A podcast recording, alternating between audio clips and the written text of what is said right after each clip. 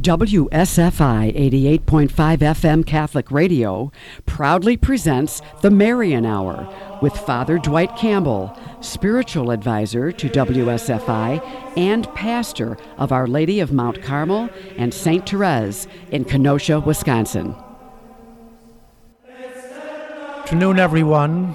Father Campbell here for another Marian Hour. In this um, well, we're in the, I think this is the last week of May, isn't it? Uh, the last full week of May, at least. And we'll begin our show today with uh, my favorite Marian prayer, which is the Memorare. If you would join me in the name of the Father, and of the Son, and of the Holy Spirit. Amen.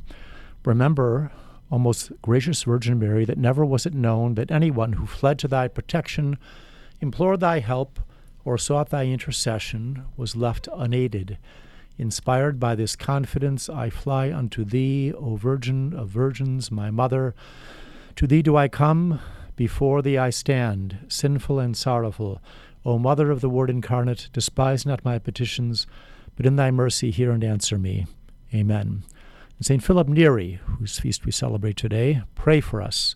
In the name of the Father, and of the Son, and of the Holy Spirit. Amen. Well, I, I thought today I would talk about a recent Marian feast.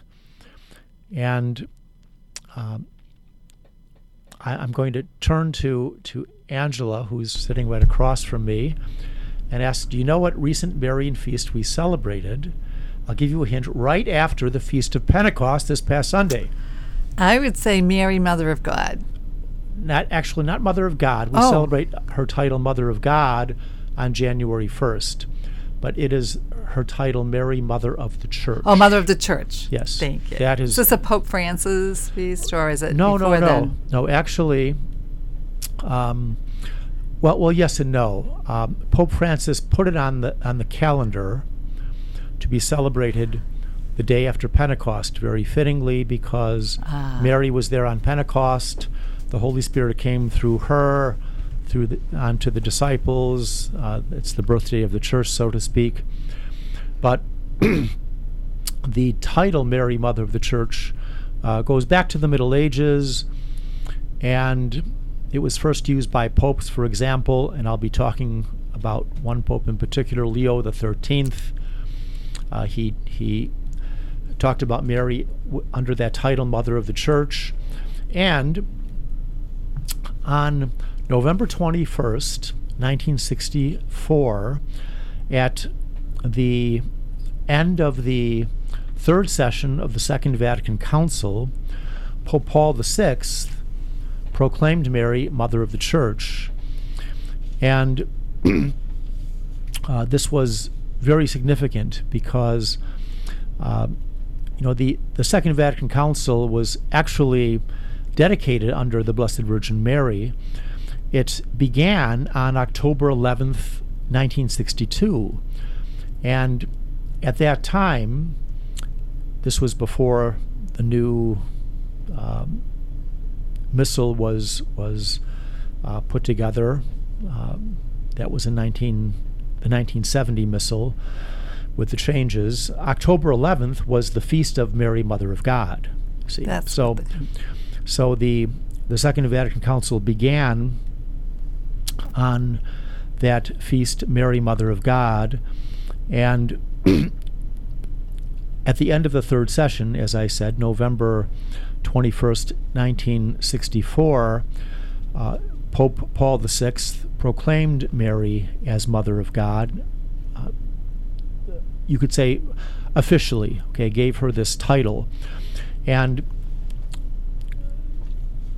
this is why it appears in the Catechism of the Catholic Church.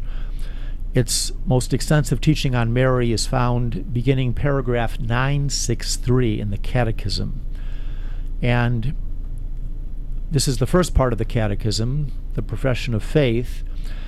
And here in paragraph 6, uh, under uh, the, the first part of the catechism, which deals with the creed, basically. Uh, it's uh, an uh, exposition of all the articles of the creed.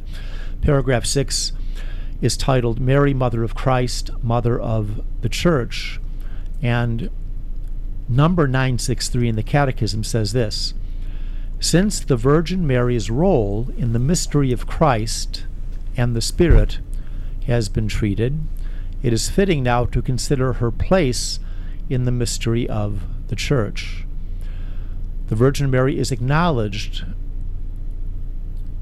and honored as being truly Mother of God and of the Redeemer. Okay, actually, the Catechism dealt with Mary as Mother of God, Mother of Jesus, Mother of the Redeemer earlier, and it goes on to say she is clearly the mother of the members of the church. That's us, all of us, since she has, by her charity, joined in bringing about the birth of believers in the church who are members of its head. So, Mary, by her charity, uh, has cooperated in, in bringing about the birth of believers. Okay, that is our baptism, our our life in Christ, and then actually that's a quote from Lumen Gentium, chapter eight, uh, the Constitution on the Church from the Second Vatican Council, and chapter eight of Lumen Gentium is the chapter that is dedicated to Mary Mother of Christ, Mother of the Church. And the Catechism was quoting that. And then it, it quotes Paul VI, who says, quote, Mary, Mother of Christ, Mother of the Church. Okay, This is Pope Paul VI's uh, discourse on November 21st, 1964. And, uh, you know, this was, you know, a, a significant proclamation by by Pope Paul VI.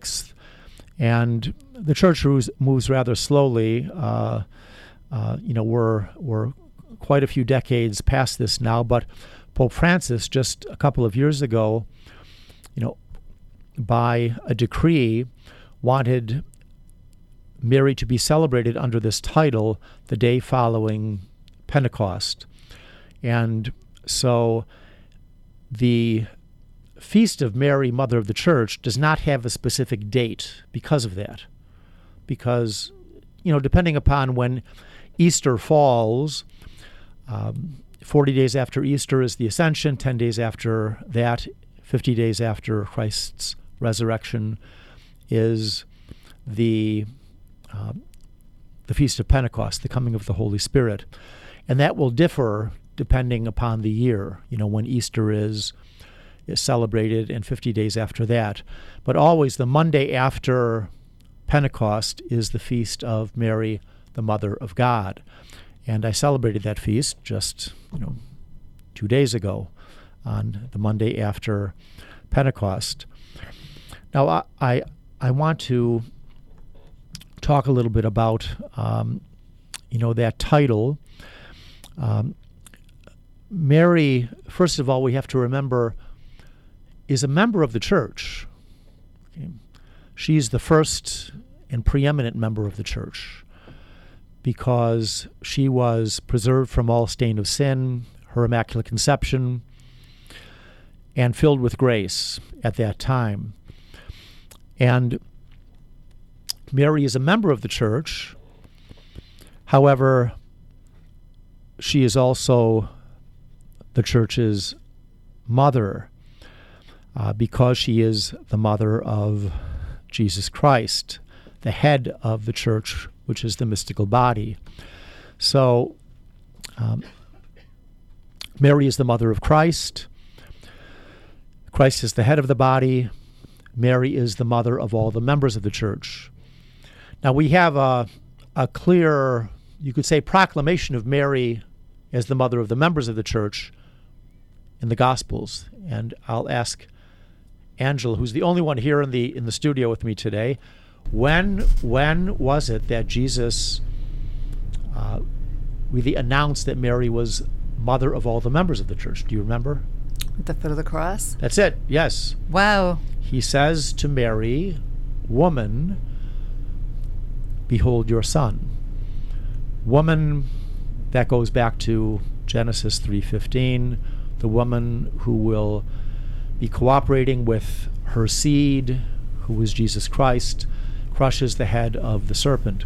So, Jesus to Mary says, Woman, behold your son. And then to John, who was not her natural son, he says, Behold your mother. And John represents all of us. So Jesus confirmed this truth that was planned from all eternity that Mary would be the mother of God and would be our spiritual mother in the order of grace. And because she is mother of both the head and the member, she's mother of the church. The Catechism goes on to say in number 964 uh, that Mary's role in the church is inseparable from her union with Christ, it directly flows from it. This union of the mother with the Son in the work of salvation is made manifest from the time that she conceived Jesus, her virginal conception of Christ, up until his death.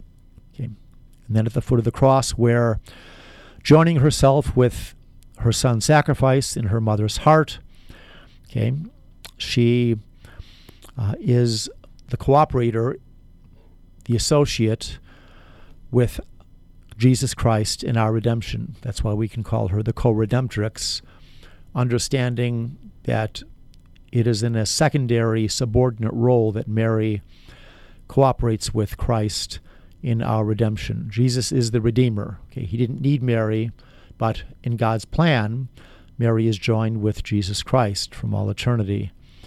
So, um, Mary is the mother of Christ, and then you know the Catechism goes on to to talk about how she is our mother in the order of grace. That's starting at paragraph 967. And it, here it says, by her complete adherence to the Father's will, to his Son's redemptive work, to every prompting of the Holy Spirit, the Virgin Mary is the Church's model of faith and charity. She's the archetype, archetype of the Church, or just to shorten that up, type of the Church um, an exemplary realization of the church.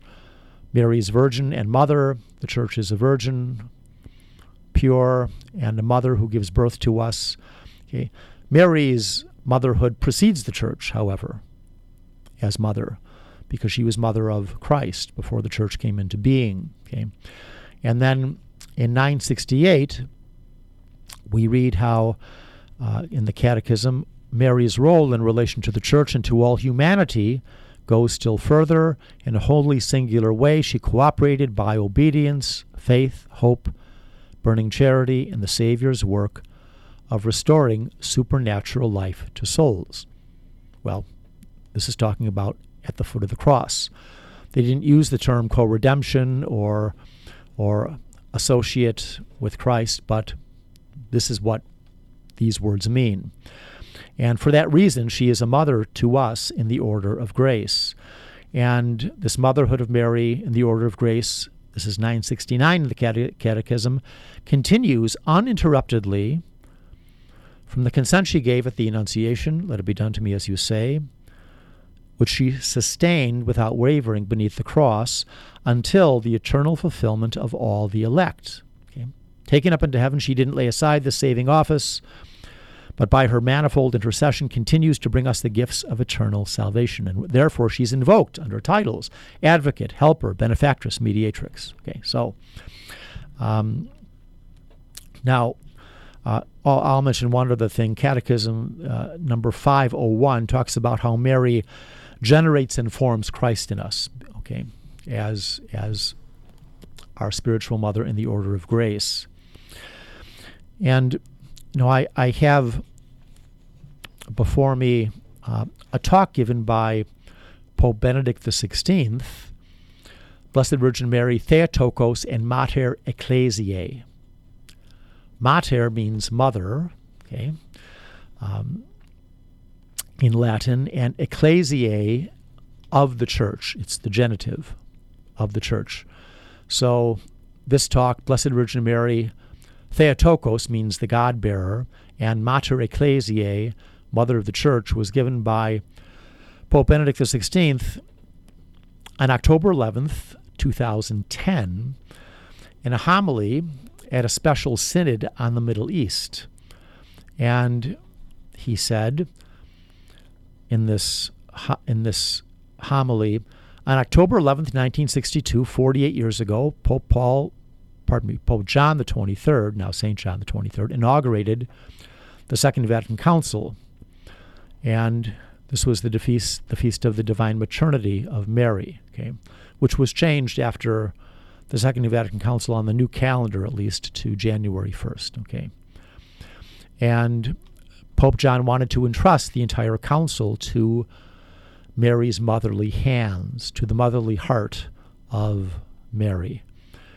And then he goes on to say, um, talking about the title Theotokos, an audacious title, Mother of God. How can we say Mary's the Mother of God? Well, because the Son of God, while remaining God, became man. And he took a human nature, united it to himself, to his person. He's only one person, a divine person. That's why we call it a hypostatic union. Hypostasis is the Greek for person. And, um, well, Benedict XVI goes on to say that the council began with the icon of the Theotokos, the God bearer, okay, opening session on October 11th, 1962, and at the end, Paul VI acknowledged Mary with the title Mater Ecclesiae, Mother of the Church. Okay. So, um, and he goes on to say, so from the believing church, Mary, with Mary at the center, is born the church, the body of Christ. So, with Mary at the center, the church uh, the believing church is born, uh, the body of Christ. And this twofold birth is the one birth of the total Christ, Christus totus, of Christ who embraces the world and us all. Okay. I'll take a little break now. We're coming to the end of our first segment of today's Marian Hour. We'll be back shortly. Thank you.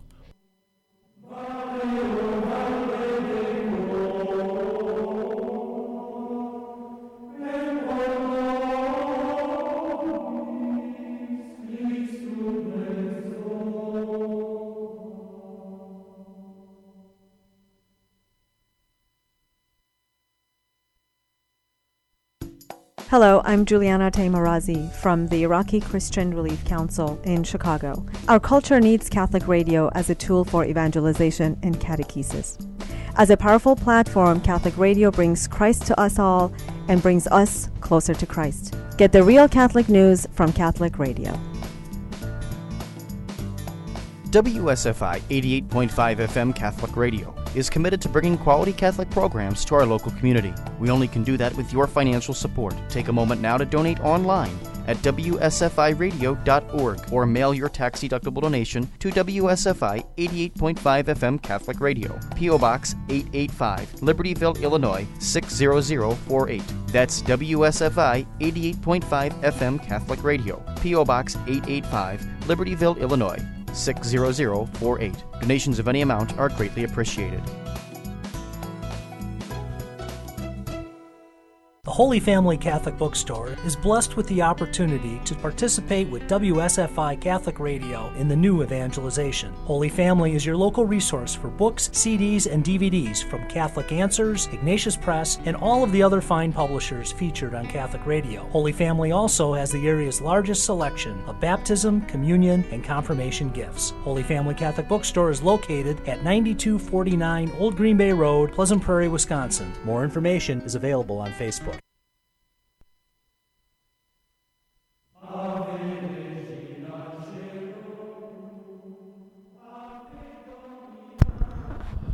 Hello, this is Father Campbell. I am back for the second segment of the Marian Hour. And if you're just joining us, today I'm talking about the recent feasts we just celebrated the day after the Feast of Pentecost, this past Monday, the Feast of Mary, Mother of the Church. Uh, this is a title that has been around since the Middle Ages. Popes have used it. Uh, Pope Paul VI, as I highlighted in the first segment of today's Marian Hour, proclaimed Mary, Mother of the Church, on November 21st, 1964, at the end of the third session of the Second Vatican Council. And Pope Francis, a couple of years ago, issued a decree that the Monday following Pentecost would be the celebration of the feast of Mary, Mother of the Church. And as I also mentioned in, in the, the first segment of today's hour, that that date doesn't have a fixed date because there's always a fluidity to the to the celebration of Easter, and uh, Pentecost is 50 days after Easter, so there's no fixed date for the Feast of Mary, Mother of the Church, but it always falls on the Monday after Pentecost, which it did just this past Monday because last Sunday was the Feast of Pentecost, the coming of the Holy Spirit upon the church. And how fitting that the Church Universal should celebrate Mary under this title, Mother of the Church, the day after Pentecost, because Pentecost is the birthday of the church. The Holy Spirit comes upon the apostles, pouring out his gifts and graces in their fullness. And the apostles go out and begin preaching and teaching and converting the nations, carrying out the the great commission that Christ had given them at his ascension 10 days beforehand go out and preach to all nations baptizing them in the name of the Father and of the Son and of the Holy Spirit teaching them all that I have taught you. Okay. So I thought with the the remaining segments of my show I I'll talk about an encyclical that was issued by Pope Leo XIII um, back in in 18 uh, uh, 1894, I believe it was. Um, the name of the encyclical is in, in the Latin Adiutricem Populi, um, the, the helper or great helper of the people. Another popular title for this encyclical is Mary, Mother of Christian Unity. It was actually an encyclical on the Rosary. Pope Leo XIII wrote, I think, 13 encyclicals on the Rosary. He, he wrote a lot of encyclicals. And, and in this encyclical on the Rosary, he spoke of, of Mary, of course, and how she is the mighty helper, mightiest helper, that's how the encyclical begins, of the Christian people. And she's the mother of unity for all Christians. And he begins this encyclical um, after he says those initial words the mightiest helper of the Christian people is the Virgin Mother of God. And he speaks of how Catholics have not failed to return to her the tender devotion with grateful hearts for all that Mary has done. You know, sodalities uh, have been um, begun under her patronage. Uh, the, the Jesuits were the great promoters of the sodalities dating back to the late 1500s. And uh, we have magnificent temples, churches, basilicas uh, dedicated to Mary. Uh, we have, for example, Chartres, Notre Dame, which means Our Lady in French. Uh, we have to say a special prayer that they rebuild that in the way it was built originally, okay? And uh, in our own country, we have the Shrine of the Immaculate Conception in Washington, D.C., the National Basilica. Um, we have so many churches, you know, great basilicas dedicated to Mary and, and individual churches. I have I have a church. One of my two parishes is dedicated to Mary under the title Our Lady of Mount Carmel. So um, this shows people's faith um, in in praising Mary, not worshiping her, adoring her, but you know she's she's honored. We can never honor Mary too much because we can never honor her more than her son does. So, um, so if anyone ever says, "Oh, you're honoring Mary too much," say, "No, no, I, I cannot honor her more than Jesus does." You know, that'll shut them up. Okay, so um, anyway, we we oh, oh, and the Pope goes on to say, you know, pilgrimages are pilgrimages are undertaken uh, by throngs of devout souls to her most venerated shrines. You know, I've gone on shrine, on, on pardon, pardon me, on pilgrimage to Marian shrines. Uh, a few years ago, I went with a group from my a couple of parishes uh, to Fatima, and then uh, we went to um, Our Lady of the Pillar Church in in um, um, oh Spain. In, in, Spain, yes, in Spain, and then up to Lourdes. Um, so we, you know, we have all these great places you can go on pilgrimage. You know. Father, which one touched you the most personally? Oh, I don't know. Um, you know, Lourdes has its own special appeal, um, but you know, I, I Fatima too because I I've been at both sites a couple of times. They both have uh, their own strengths, you could say. Uh, you know, both have these beautiful candlelight uh, vigils in the evening where people process. Um, at Fatima, you know, th- thousands process around the, the huge square there, with your your holding, you know, processing with Our Lady up on a bier. And uh, in fact, I Father Reese and I of happy memory, who passed away, we were there together. We we we, we a, a friend of ours had, had gone there years and arranged for us to carry Our Lady for wow. part of the way. You you'd only carry part of the way because it's a heavy statue. So we walked, I don't know, a block or two, and then you know we he let someone else step in. But you know, Lourdes too is just beautiful with with you know they have a candlelight vigil where you know with people singing and and praying, and so they're. they're Do you both, feel her there?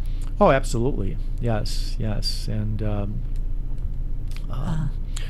yeah, we we have and, and, just so many places around the world. I mean, you, you see the faith. The most visited place of all is Guadalupe. Really? Know? Yes. I mean, I think that's the most visited shrine in the world. More people go there, and I've been there and, and seen, you know, I mean, the, the, huge square there, and people coming to to venerate you know, the tilma with her image left on it. So, you know, Mary is um, is honored by our people, and that's what the Pope was talking about here. How you know, she, you know, her shrines, people throng to them on pilgrimages and congresses.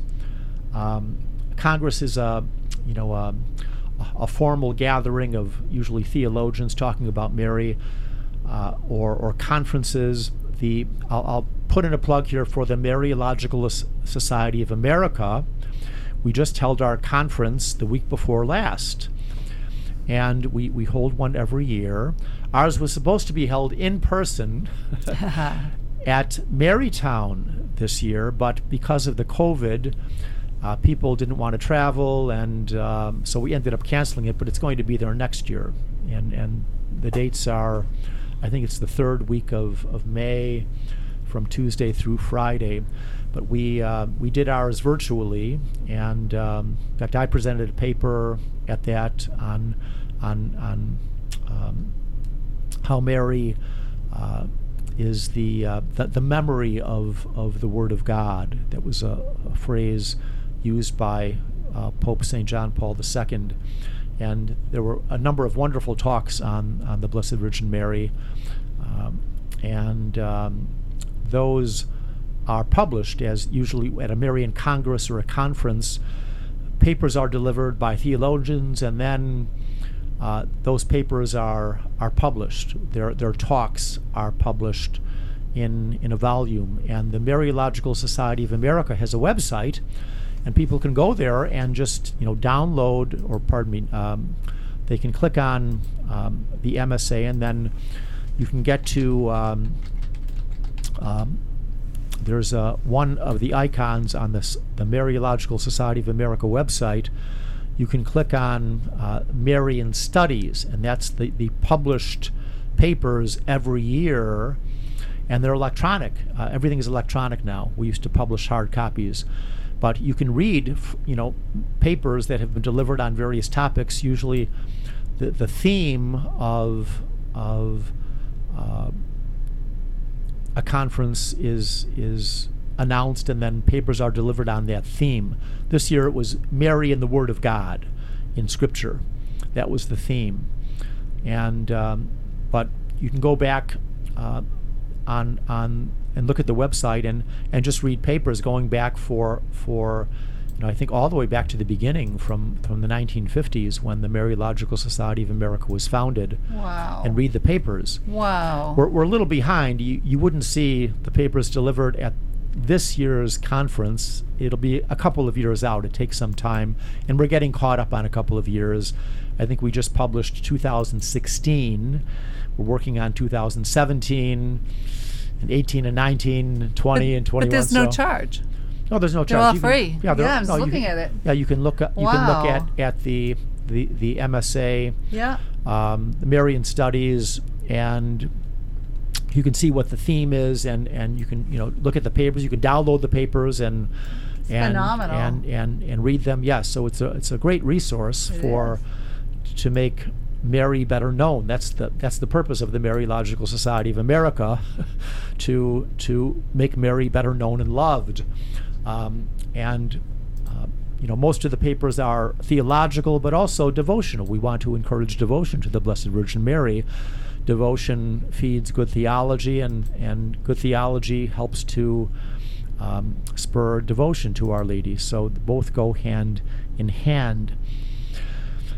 Anyway, having said all that, I'm glad I got to talk about the MSA. I don't think I've talked about that uh, any time previously, but yeah, you can um, go on and and uh, you know if if one of the the themes of the year interests you from Marian Studies, you know, just you know look at that, look at the papers that were delivered that year, and um, you know it's all free. It's it's you know no charge. But there was an imprimatur on the. I just happened to look at 1957. There was an imprimatur. Do all those papers have to have imprimaturs? Wouldn't that slow it down?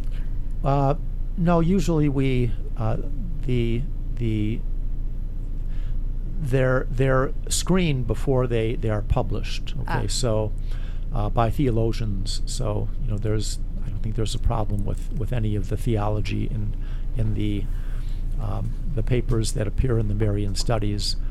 So, and actually, uh, the Marian if, if for a paper to appear in Marian Studies now, uh, it's it's peer reviewed. It's a, Okay. it's a peer reviewed journal, so we're, you know, the the initial the editor who is Dr. Robert Fastiggi, um, you know, he'll read it, then pass it on to at least one other reader, sometimes two, and you know, ask for comments, and sometimes you know, things would have to be you know clarified or whatever, and then you know, it's a peer reviewed journal now. It's been a peer reviewed journal for a couple of years, and and um, that you know adds more prestige to it. I you know amongst academic circles, and it it, it is you could say uh, an incentive for for people to deliver papers because then they could put that on a resume. You know that you know my paper was published in a peer reviewed journal, the Mariological Society of America. Um, um, Marian Studies is, is, is the title of, of the, the journal, which publishes the MSA uh, proceedings and the papers that were delivered. So, now to, to deliver a paper live is one thing, and then to write it out is another thing. So, uh, not every paper that's delivered is necessarily published because sometimes people just don't, they, they never get it written, you know, because you can't, you know, we only have like a half hour to present a paper, so you're only presenting a portion of the paper, okay? Um, and then you have to write it out, and Oh. sometimes people don't don't have the discipline to do that. um, anyway, I want to talk today uh, for the remainder of this segment and then the next segment about Pope Leo XIII's encyclical um, Adiutricem Populi. Um, you know, as I say, he begins the the mightiest helper of the Christian people is the Virgin Mother of God, and and he talks about how you know all forms of devotion to the Blessed Virgin um, are, are wonderful, especially the Rosary. This was a Rosary encyclical, and then and this is why I'm talking about this today, this encyclical.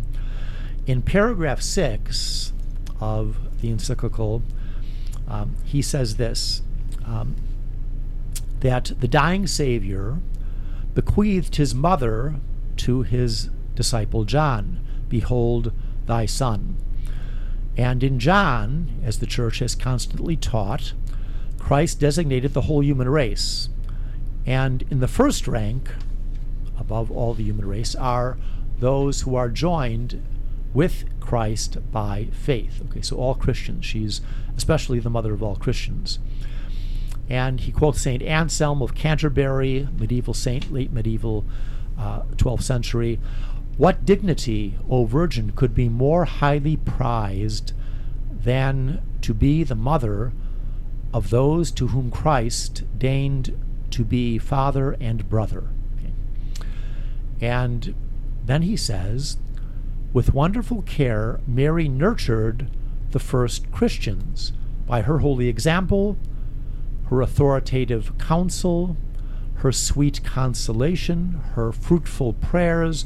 She was, in very truth, the mother of the church, the teacher and queen of the apostles, to whom, besides, she confided no small part of the divine mysteries which she kept in her heart.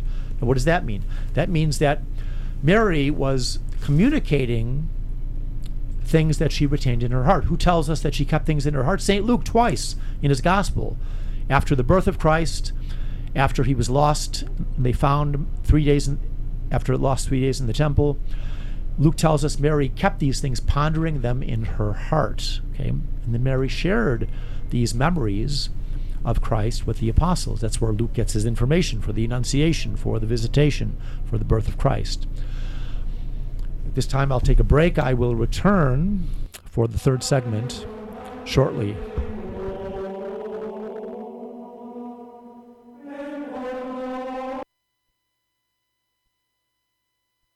Want an example of a false sense of security? How about relying on the life insurance you get through work to pay for all of your final expenses? Do you have plans to retire someday? Or do you plan on working for that company for the rest of your life? The fact is, you may lose your life insurance when you leave a company. I'm Matt Tomlinson from Catholic Financial Life, and I invite you to share your hopes and dreams with me. To discuss your options for protecting your family, call me at 847 548 MATT. That's 847 548 6288. Products and services not available in all states.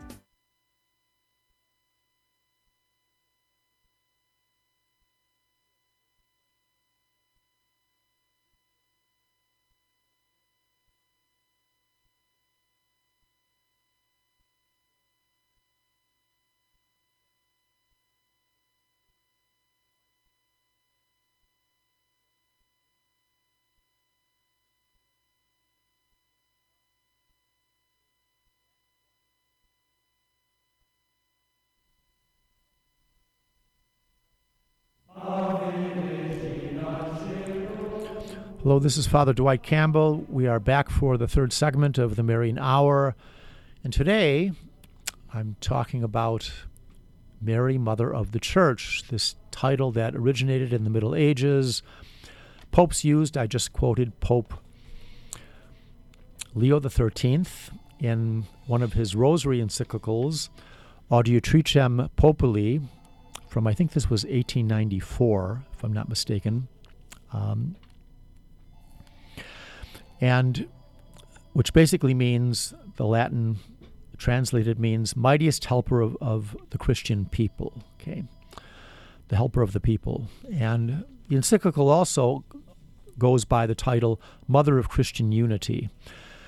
Uh, Pope Leo XIII, and if you look up the encyclical on the Vatican website, which you can do, just go to the Vatican website, type in Vatican.va, and uh, you can get the Vatican website, or just type in the word Adiutricem, A D I U T R I C E M. Okay. Uh, audiu tricem. And it'll come right up, the English translation. And um, number six of the encyclical, Pope Leo XIII talks about how Mary is, in truth, the mother of the church. He used that title, um, which, just to reiterate once again, Paul VI used this title of Mary, proclaimed it officially at the end of the third session of the Second Vatican Council on November 21st, 1964. And Pope Francis proclaimed a feast under this title to be celebrated the day after Pentecost. And this is the feast we celebrated this past Monday. Anyway, Pope Leo XIII speaks of Mary, Mother of the Church, and teacher and queen of the apostles. She taught the apostles, formed them, and confided, says the Pope, no small part of the divine mysteries which she kept in her heart. So this is where the apostles, you know, learned of, uh, you know, Mary's conception of Jesus. No one would have known this besides the Virgin Mary. About the Annunciation, the Visitation, so on and so forth. The birth of Christ. And in number seven of this encyclical, Pope Leo XIII says it is impossible to measure the power and the scope of Mary's offices since the day she was taken up to that height of heavenly glory in the company of her Son, to which the dignity and luster of her merits entitled her. What's he saying there? Well, Mary deserved to be taken up to heaven in the company with her son because she merited this by her fiat, conceiving Jesus, her second fiat at the foot of the cross, her life of total dedication to Christ. And the Pope goes on to say, from her heavenly abode, Mary began, by God's decree, to watch over the church. This was after her assumption. To assist and befriend us as our mother so that she, who was so intimately associated with the mystery of human salvation, okay, is just as closely associated with the distribution of graces which for all time will flow from the redemption. Okay, Mary was associated with the mystery of, of our redemption at the foot of the cross, and she is therefore associated with the distribution of those graces from all time, which flow from the redemption.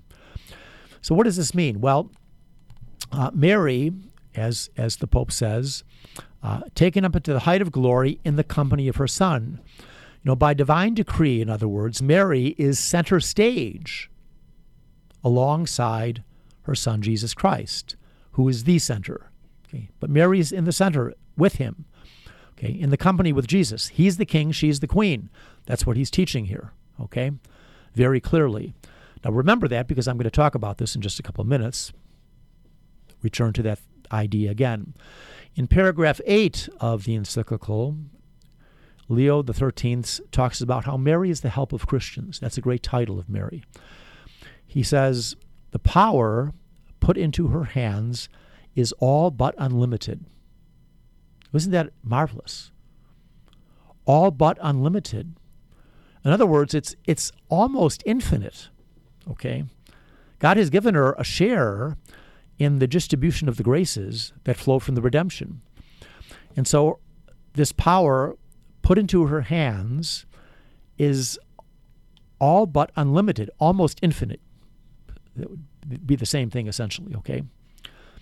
He goes on to say Christian souls are right, therefore, when they turn to Mary for help, as though impelled by an instinct of nature. Okay, if you're a, if you're a faithful Catholic, you have just an instinct to, instinct to turn to Mary in time of need.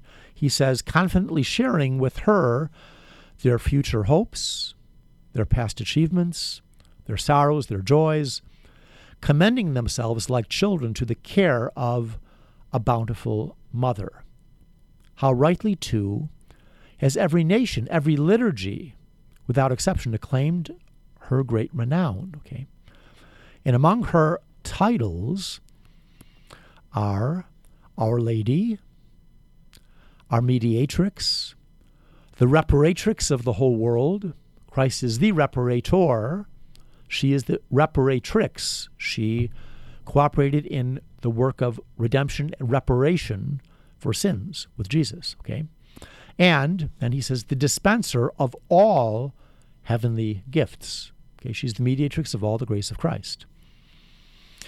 Now, um, he goes on to say in paragraph 9, he quotes St. Germanus of Constantinople, one of the great lines of uh, one of the early fathers of the church, uh, great saint. Um, he says, this is from St. Germanus of Constantinople, who was called the, the, the doctor of Marian mediation. Okay. Um, and he says this O Virgin most holy, none abounds in the knowledge of God except through thee. In other words, you can't grow in knowledge of God except through Mary. She's the mediatrix of all grace, okay? None, O Mother of God, attains salvation except through thee. Because if she's the mediatrix of all the grace of Christ, you're not getting to heaven without her. Doesn't matter if you don't believe that. That's the objective truth. None receives a gift from the throne of mercy except through thee. Now, that's St. Germanus of Constantinople, the doctor of Mary's mediation. And this is what Pope Leo XIII quotes in his encyclical. And he goes on to, in number 10 to say, it is no exaggeration to say it is due chiefly to her leadership and help that the wisdom and teachings of the gospel spread so rapidly to all the nations of the world, in spite great difficulties, most cruel persecutions. Okay, and that's right from the beginning because Mary was there praying with the church. You know, she was praying with with and for the apostles. She beheld him in her mind and heart. Okay, see, uh, the venerable Mary of Agreda says this that she, she was able to see through infused knowledge. God gave her this knowledge. All the apostles, whatever they were doing, she was praying for them to spread the gospel. Now, after she got to heaven, of course, she's able to see everything in seeing God, and she continues this work. Okay. So, and the Pope then quotes another father of the church, Saint Cyril of Alexandria, a prayer that he addressed to the Virgin Mary. And I quote, through you, the apostles have preached salvation to the nations. Through you, the priceless cross is everywhere honored and venerated. Through you, Mary, the demons have been put to rout and mankind summoned back to heaven. Through you, Mary, every misguided creature held in the thrall of idols is led to recognize the truth. Through you have the faithful been brought to the laver of holy baptism, and churches have been founded among every people. Okay, so um, that is um, you know a powerful statement again of of Mary's greatness, and really uh, uh, a testament of her mediation of the grace of Christ. You know throughout the whole church, and then he goes on to say, paragraph eleven of encyclical, Leo XIII, this is, okay. Um, nay, she has even, as the same doctor of the church, St. Cyril of Alexandria, claims, okay, upheld and given strength to the scepter of the Orthodox faith. In fact, Orthodox meaning the true faith, okay, unadulterated faith, okay. It has been her unremitting concern to see to it that the Catholic faith stands firmly lodged in the midst of the people. there to thrive in its fertile and undivided unity. Many and well known proofs of her solicitude manifested at times in a miraculous manner.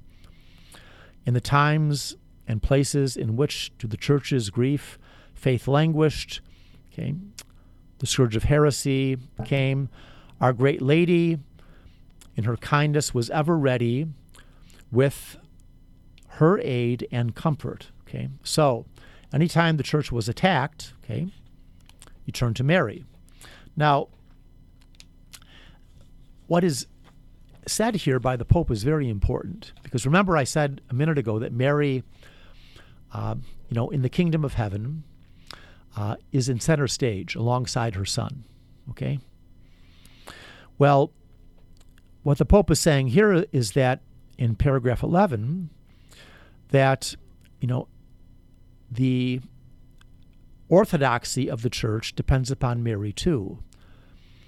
And what what does that mean? Well, it means if, if Mary is taken off center stage along with Christ, and you know if she's thrown to the side, so to speak, cast off or ignored, the church will suffer gravely. Okay, in its faith, in its practice of the faith.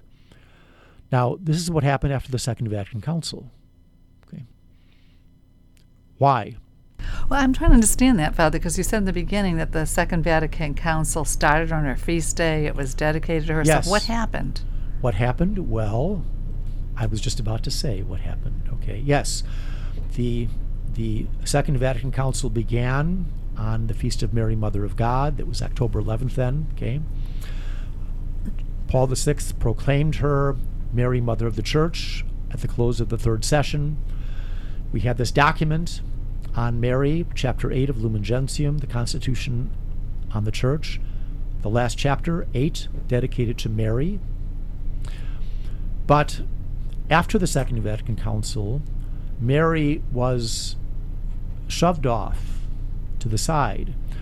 Um, one of the reasons for this was um, what is known as historical criticism.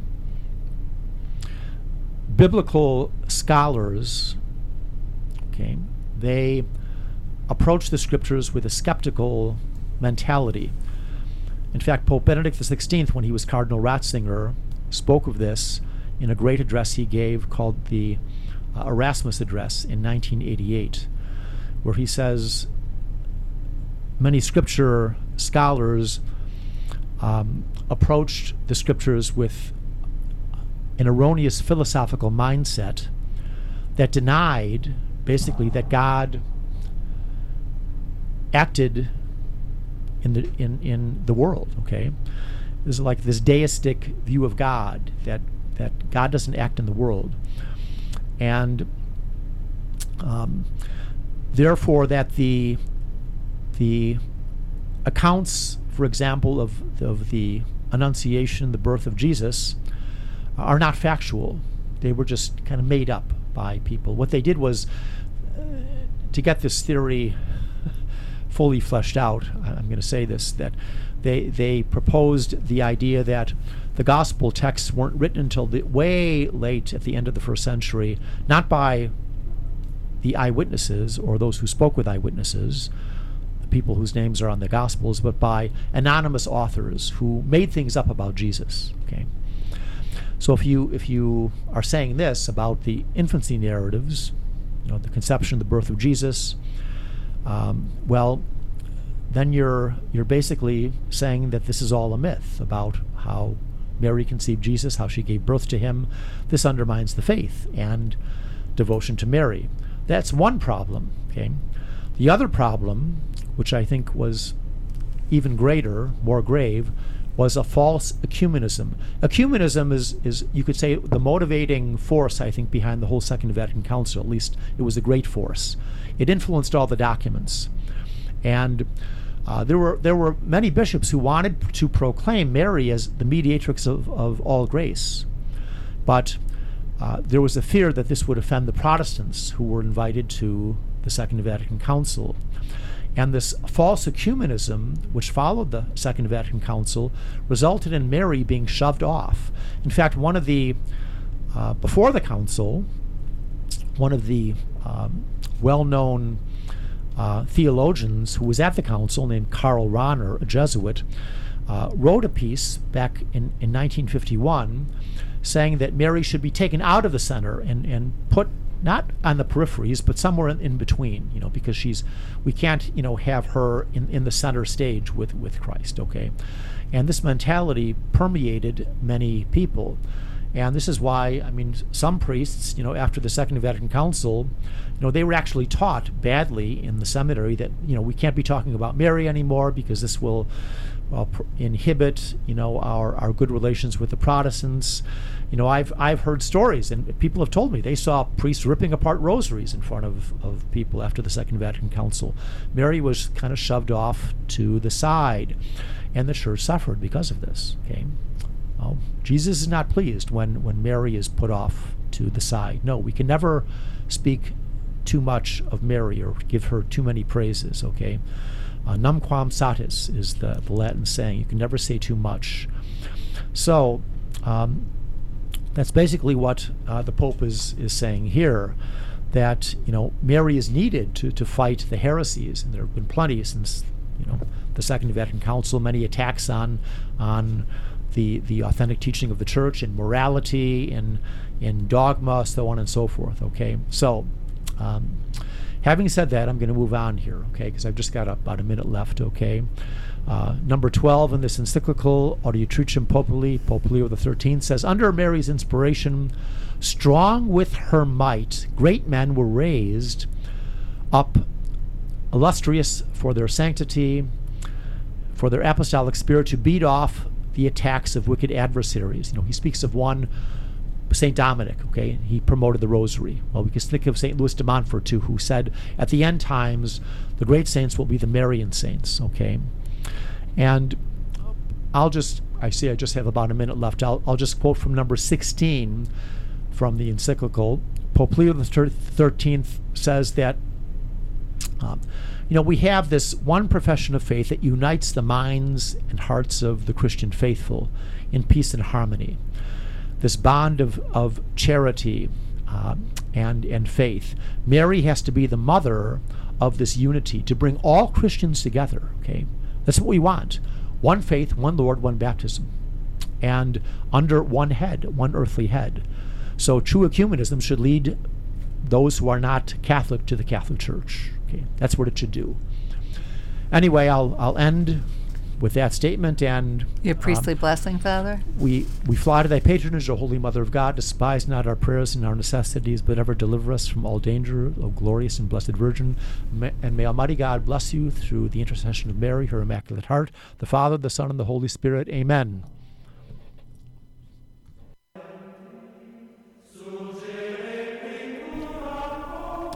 You have been listening to The Marian Hour with Father Dwight Campbell.